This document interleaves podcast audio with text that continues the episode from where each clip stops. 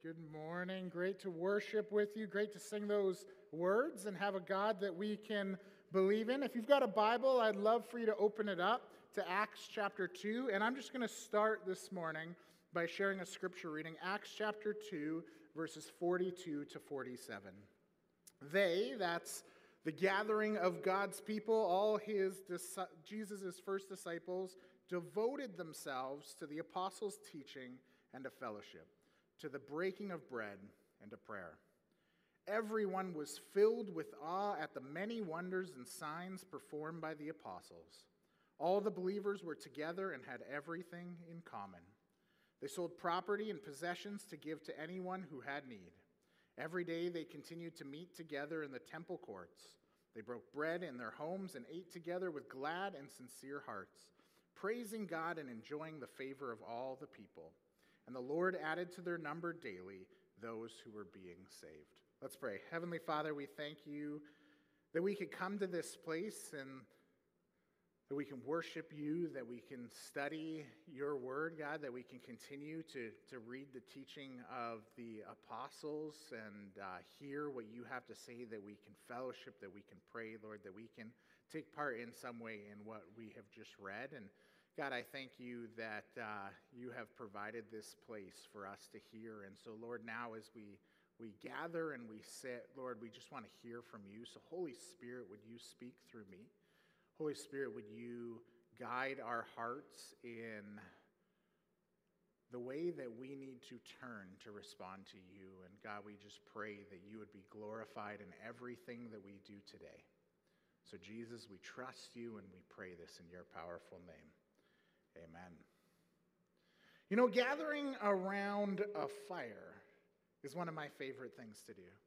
Doesn't matter if it's winter, summer, fall, or spring, I'll, I'll, gather. If it's raining outside, there's a campfire, I'm there. If it's snowing, I'm there. I'll warm up, stand a little bit closer. I mean, I just love to get together. It doesn't matter what the season is, as long as I can be with family or friends and there's an opportunity to sit and stare at the fire, to socialize with them, I'm happy. But while every campfire is good, there are some campfires that are better than others. And the thing that I think makes a difference in whether a campfire is truly great is whether or not people have something to bring. I think when everyone brings something to the campfire, it makes it even better. There's that sort of exciting moment as people start to gather around. Maybe there's a picnic table and one person puts out the s'mores. Then the next person, some chips, another person, the drinks, maybe if it's dinner time, some hot dogs or something. And then everyone has a little bit of wood that they're planning on throwing on the fire. When that happens, you know that it's going to be great. You know that it's going to be a good day or night, doesn't matter, but especially a nice night around the fire. And I think it's when everyone brings those things that it starts to heighten the sense of community. That it starts to heighten the sense of your awareness of one another, so that when you sit down in your chair, you're not just staring at the fire, which is beautiful in itself, but it's opened the door for a greater depth of sharing, a greater sense of community. It's a time and place to laugh and share all sorts of things with one another. I always say that it's really good for my heart and soul to have a campfire because it gives me this sense of grounding and peace, but it's also something that really energizes me. And this campfire feel is what I think the early church experienced in these days that we're reading about. The early church gathered after Pentecost, after the Holy Spirit had been poured out on all the followers of Jesus, and they began to gather, and each one had something to bring. They all brought not just themselves, but other pieces of the experience so that the campfire of church was built. And as those people poured themselves out for the benefit of others, we see that the flames were fanned. Sadly, though, many people today don't really view the church as a campfire in which we have something to bring. A lot of people see it a lot more like a buffet. We come to this place called church and we see the one that has the nice metal chafing dishes that are serving the right dishes. I like that pastor's preaching. That's some pretty good worship. Oh, those people kind of look and act like me. This is the buffet that I'm wanting. And so we come and we take a scoop of all the bits we want until we are stuffed. And then we go only to return when we're awoken from our vegetative state by an appetite for a little bit more, but only of what we wanted. I don't think this is how a church is meant to be. And I think, in fact, that when we approach church in this way, we miss out on everything that it could be. The gathering of God's people, whether it's on Sunday in community groups throughout the week or just as we gather with one another, is an opportunity for us to sit and find peace. But it's also an opportunity to gather to find energy to carry the light throughout the week. But the only way it will get to be a truly powerful moment is if everyone brings something. Here at Emmanuel, we have started to articulate this value by saying that we value connection over consumption. We genuinely believe that the best way this church can exist is if we all bring before we receive. We truly believe that every single person has been made in God's image, which means that we're built for community, and that everyone within the community has a role to bring. We see this in God Himself. God, the God we worship is a triune God Father, Son, and Holy Spirit. And the three persons of the Godhead all live in perfect community, but each one has the role that they play. And so, as we're modeled after that God, God has given us a piece of that to reflect who He truly is. Now, of course, none of us in and of ourselves are a trinity. We're one person. But we have something to bring to his body to reflect more about who he is. But when we fail to bring that forward, when we fail to come and, and use the passions, the gifts, the abilities, the life circumstances that God has given to us, we fail to reflect the fire that can be found in the God we worship. Couple months ago, we studied the Sermon on the Mount, and as we looked at that, we looked at how Jesus spoke that if we would live up to the teaching, if we would follow the commands of Jesus, we would see a flourishing people in a flourishing world. But in order to do that, we all have to come with something. Now, sometimes it's difficult to know what our role is and what specific way in which we can play our part, but I think that this passage gives us a very helpful outline to begin to think about how we can do this. In a sense, what we see is that the early followers of Jesus each put five different logs on the fire of the early church. We, say that, we see that they did these five things that they acted on the teaching of the apostles, that they fellowshipped together, that they broke bread with one another, that they prayed together, and that they spent time doing outreach. We see first and foremost what happens in verse 42 is that the early church devoted themselves to the apostles' teaching. When Jesus gave his great commission for his followers to go out into the world, what did he say? He said, Go out into all the world and help people connect with me, baptize them, and what? Teach them to obey everything that I have taught and commanded you. And so, this is what the apostles did. After Jesus had ascended back into heaven, they go out and they begin to teach. They begin to teach those who were gathered around first the, the 120, then the 3,000, and then by extension, all those people who would come on in.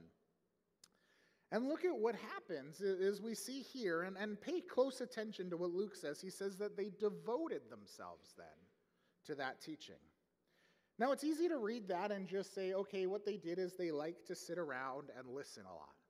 The apostles probably had a lot to say and probably were very excited, and so they wanted to teach. But that's actually missing out on some of what we see. Part of the tra- problem with our English Bible is the translation, and I think by just looking at that word devoted, we miss out on the fullness of what it could mean. The word here that's translated from the Greek actually means they continually persevered in the apostles' teaching. And so when I read that and understand what Jesus was calling his apostles and all his disciples by extension to do, I see that what they did is they taught and then obeyed. The people went out and actually began putting the teachings into practice in the temple courts, at home, and as they gathered in public spaces with one another. A church that believes the Bible and a church where the Bible is taught clearly and where the Bible is elevated to the utmost importance is great. But what's even better is when a church is a people who lives out what's taught and believed. Todd, our board chair, once asked me, What's the greatest gift that someone could ever give you, Kyle? And my response was this for someone to just do what they believe. And I don't mean that as a criticism. This isn't saying that there aren't people doing what they believe. But what I mean is this that I think the best thing that would minister to my heart and soul would be to see people doing what Jesus is calling them to do. Would be for people to actually believe in the power of the Holy Spirit living in them, that when they heard a teaching from Scripture, whether they read it on their own in a Bible study or here on a Sunday, that they went from that conviction and went out and lived out what those Scriptures taught.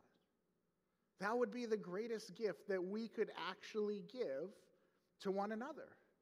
Because imagine the momentum and the excitement that that would bring. As each of us actually went out, empowered by the Holy Spirit, doing what Jesus called us to do, and then we came back to this place on a Sunday or to our community midweek, group midweek, and we shared about what God was doing. It would get us excited. We would be encouraged. It would encourage others to do more of the same.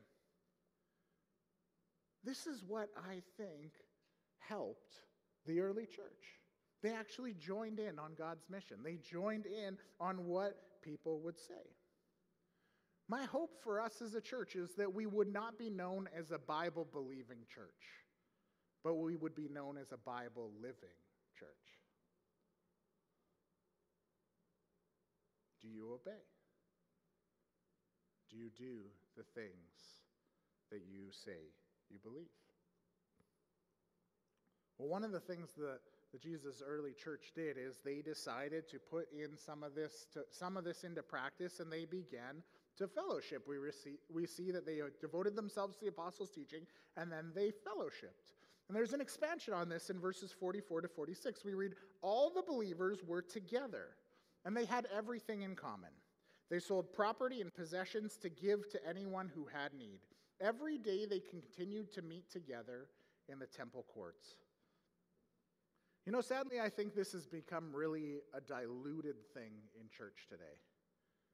We say, oh, we got together for fellowship, when really what we mean is we got together, someone told a joke, a few people laughed, a few other people decided to talk about last night's game, and then we went home thinking that we've spent time with friends. That's not what fellowship is at all in the New Testament.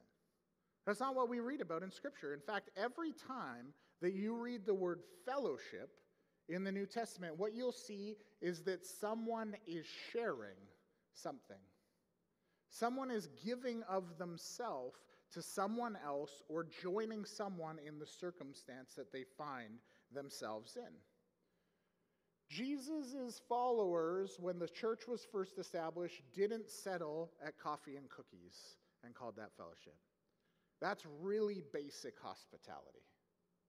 But what they did is they joined together, believing what Jesus had taught that everyone was given from God some things and some circumstances so that they in turn could give to others.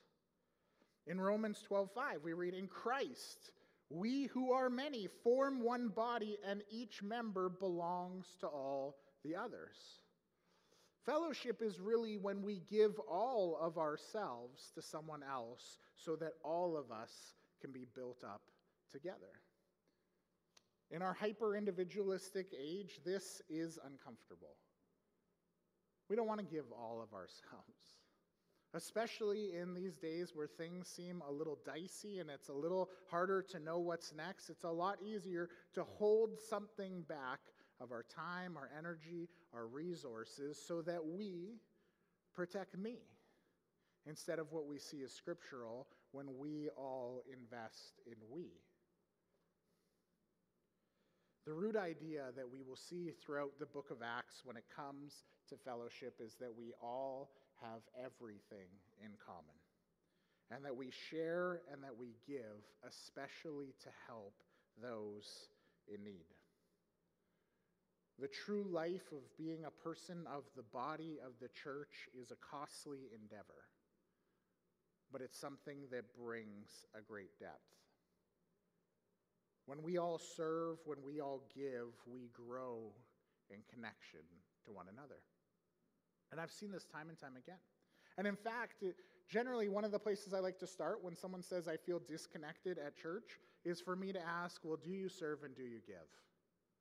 Because I'll tell you, I, we're not just inviting you into something as an obligation, we're inviting you into a greater experience of what it means to be part of the church body.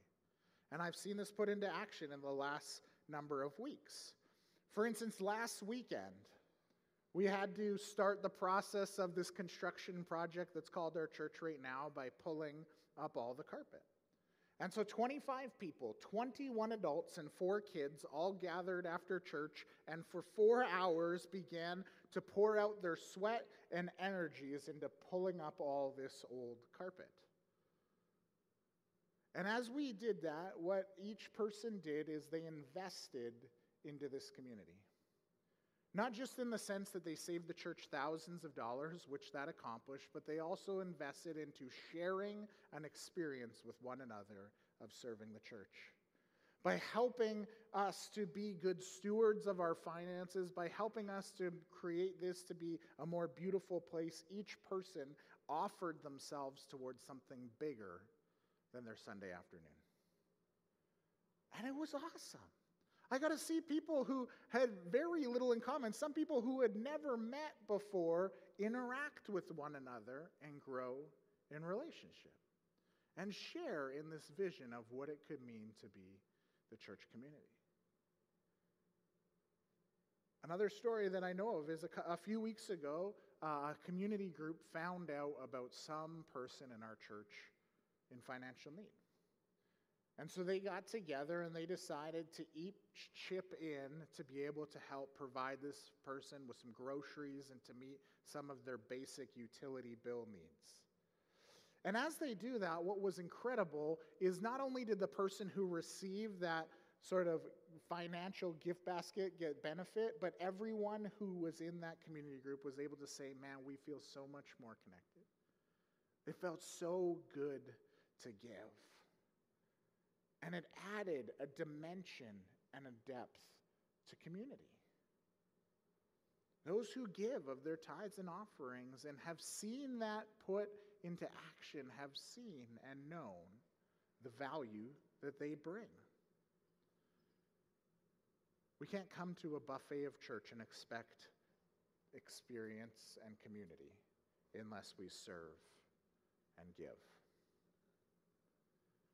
And as the disciples, what we read in Scripture did, that as they did that, what they also did is they made one thing central the death and resurrection of Jesus. We read that the apostles devoted themselves to the teaching and to fellowship and to the breaking of bread.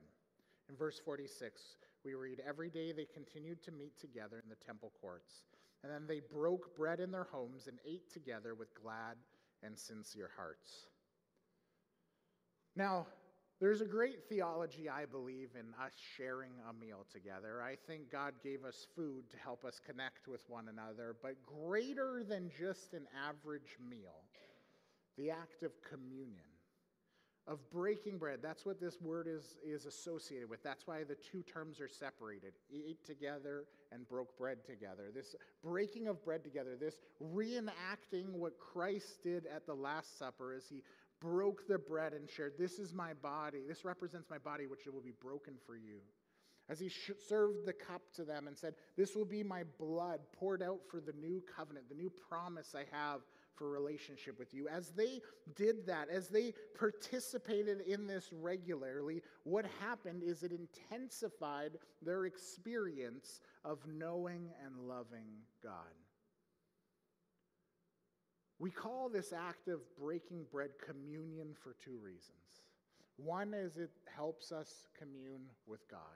It helps us connect and relate and remember Him. But the second thing it does is it helps us commune with one another. The Apostle Paul, when he teaches the church in Corinth about the breaking of bread, he says, We do this to proclaim Jesus' death and resurrection. We don't proclaim that to an empty room. We don't proclaim it just to ourselves. We proclaim it to the people we are with. If you've ever had an opportunity to take communion on your own, it's a powerful experience. But when we do it with one another, we see not just the meaning of Jesus for ourselves, but we see the meaning of Jesus for all of us. And that makes me really able to see and believe how big our God is because I know how much He died for for me. And I know some of you, and I know He died for you and had to cover a lot of sin too. And as we multiply that for not just the people in the room, but for the church globally, we are able to say, How great is our God? I love this guy. He loves me. There's an, depth that will carry over for eternity. This is why they do this and participate in that. We celebrate communion together monthly, and I wish for one Sunday that every single person who came to this church would all come for our communion service. Because I believe it would be an incredibly powerful message for us to serve one another by showing that these are all the people Christ died for. But we don't just have to do it on a Sunday. I would encourage this actually to be a practice we carry with us into other spaces and places. We see that the disciples did this in their homes. We can do this in our community groups. We can do this when we have family and friends who are believers who come over for dinner. We can do this when we're one on one meeting at a coffee shop. We could do this in all sorts of places.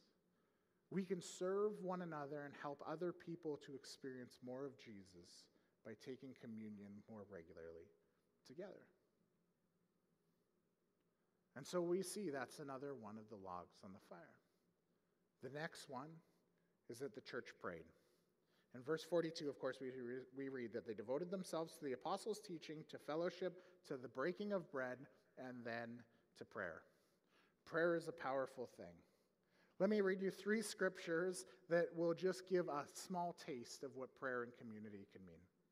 Matthew 18 20, where two or three are gathered in my name, there am I among them. James 5:16 Therefore confess your sins to one another and pray for one another so that you may be healed. 2 Corinthians 10 4 and 5 For the weapons of warfare are not of the flesh, but have divine power to destroy. God invites us to do something as a community, which is to bring healing and a breaking of spiritual strongholds through praying with one another. Why does our prayer have power? Because when we gather in God's name, when we invite Him to work, He is there in our presence and He can work. This isn't just something that can be done with a pastor or elder. This can, is something that can be done by any one of us or any group of us if we would pray in Jesus' name. Being prayed over is something that is wonderful to receive. Every single one of us would benefit from having a time where someone prays over us. But there's also great benefit in praying over someone else. On Sundays, when we gather to pray up at the front, one of the things that I most receive on those Sundays is being able to pray. Because it's an invitation by the Holy Spirit to not just work in their life, but to work in and through me. It helps me to raise in my belief. It helps me to, to grow in my conviction, especially when I end up seeing the answers to those prayers. When we pray with one another, we get invited into other places where God works. And as God works in those spaces, as we hear those stories because we've been praying and following up for, with one another, we get to have a greater view of what God is doing in the world. You know, a lot of people will share on a Sunday after you say, How's it going? And they say, Fine. And you say, Really? How are you doing? And they say, Not so good. A lot of us will do that, and it's a good thing, but what I would love to see is if in those moments and different times of needs, we would go a little bit deeper by stepping in to pray. And not saying, hey, I'll pray for you later this week, but praying for them right in this moment. And, and I'm not perfect at this. I, in fact, I even failed in this today. But I would encourage us to do more of this, to invite God to work in our midst here in this place by us praying for one another. So, together, each week, we can bring these different pieces. We can bring ourselves and our obedience to the teaching of God to build into this place and share how God is at work. We can build in uh, by throwing a log on the fire of fellowshipping, of genuinely giving of ourselves and what we have to one another. We can build through taking part in community, communion and celebrating the community that God has saved. We can build the fire by continuing to pray with one another. And as we do these things, we will see a vibrancy and power of the faith like we have not seen before. But we have to remember that it's not just for here in this place. The fifth log that we see that the disciples bring to the fire is that they participate in outreach. The thing is that, that Jesus' disciples were called to go, not just to Jerusalem, but to Judea and to Samaria and to the ends of the earth. And some of them get it. Unfortunately, we'll read in, when we get to Acts chapter 8 that some of the church has to get persecuted before they leave this campfire huddle. And hopefully, we don't need to experience that on our own today. But we see that what they did is they, that's, and some of them got this, is that as they built the fire and as they gathered with other believers, they then dipped in their torches to the campfire so that they could go out into the community and bring light to those who were in the darkness. In verse 43, we read that everyone in the community was filled with awe at the many wonders and signs performed by the apostles. And in the second part of verse 47, we read, And the Lord added to their number daily those who were being saved. What God did for the 3,000 people after Peter's sermon, what God continued to do for people day after day as the church reached out and lived in a different way and brought the message and hope of Jesus, God began to bring people in. As the church began to give to the needy in their community out of their own pockets, as they began to perform spirit empowered ministry, those in the community were filled with awe at the God who loves and saves. And through the work of the Holy Spirit in their life, they were added to their numbers every single day. Unfortunately, a lot of us come to the buffet of church we take and eat. Or maybe we even bring a few diff- dishes and it's a little bit more like a potluck, but then we just keep it in the room and we forget to go out in Jesus' name. You know, it's easy to look at this as well and just say, man, but they had miracles. There was something to actually have awe and wonder of, and I think that's missing the point entirely. For starters, I believe that there is biblical example for why we can believe in God doing the miraculous today. I believe there's outlines for us to see and a biblical mandate to bring that news, but I also just believe that God has called us to a perpetual ministry to everyone who lives in the darkness, and we have to trust that He will meet those in need through us. On, these note, on this note of outreach, I also just want to uh, invite you to consider the power of an. One of the things that happened in the early church's lives is they were so compelled by who Jesus was that they went and invited everyone else in. We read that this is the case that has cascaded down through church history to us today. Jesus gave a simple invitation to the apostles, and the Holy Spirit worked in their lives to call them to follow him. The apostles did this in the streets to those who were gathered for Pentecost, and we see that 3,000 people were added to them that day. The disciples continued to go out and offer healing in Jesus' name, and day after day again, as they invited other people in, people were saved each day. And that continues from that day forward. The question is will we be people who commit ourselves to inviting others in? Chances are that you are here today because at some point you received an invitation from someone else. If we don't put out the invitation, we miss out. God's still going to be accomplishing his plan. He's still going to be working in the world. He's still going to be reaching those he wants to reach. The question is do we want to be a part of it? Do we want to get to experience that? Do we want to grow in our own faith as we participate in what God's doing in the world? Well, if we want to see the church grow, we got to invite. We got to invite people into a changing relationship with the Savior of the world. We've got to invite people into healing with, for, through the power of the Holy Spirit. We've got to invite people in just practically, if you want to see numeric growth, to join in and see what it's all about. The only way the church grows because of us is if we invite them in. Now, in each of these things, again, I'll just be clear the Lord is the one at work. And that should bring us incredible comfort. We can screw up, we can trip up in our words, we can mess up all the invitations, we can even miss the opportunity to pray or to serve or to give or to invite, but God will still accomplish it. Remember what it says at the end of verse 47 there, and it's the Lord who adds to their number daily. Again, we just get to consider whether we will accept his invitation to come on in.